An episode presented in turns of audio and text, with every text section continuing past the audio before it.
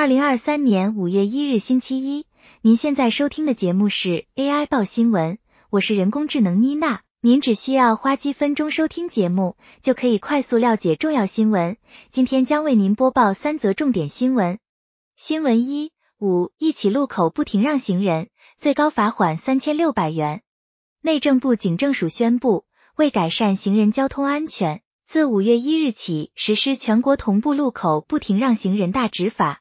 执法重点项目为路口不停让行人、非号志化路口位依标志、标线。号志停车再开，人行道违规停车与违规临时停车及取缔道路障碍。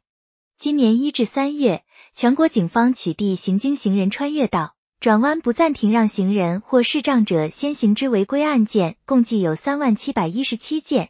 警政署表示，执法强度逐渐增加，但也显示民众守法观念仍需加强。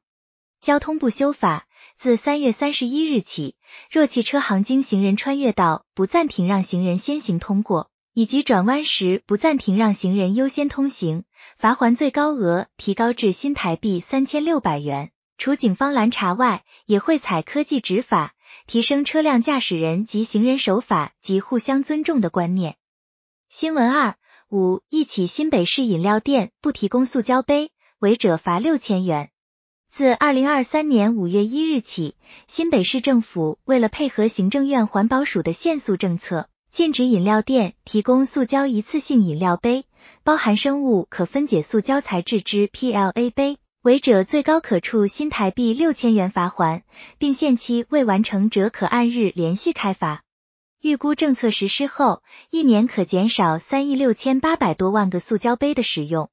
新北市政府环保局长程大伟表示，自去年开始就着手规划禁用塑胶一次用饮料杯实施日期，并与辖内饮料业者多次进行沟通研商。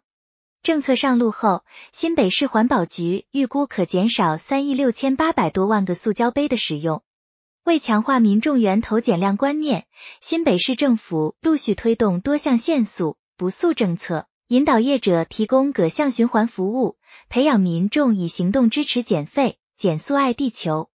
明日起将派员展开稽查，若业者违反规定，将依照废弃物清理法处罚。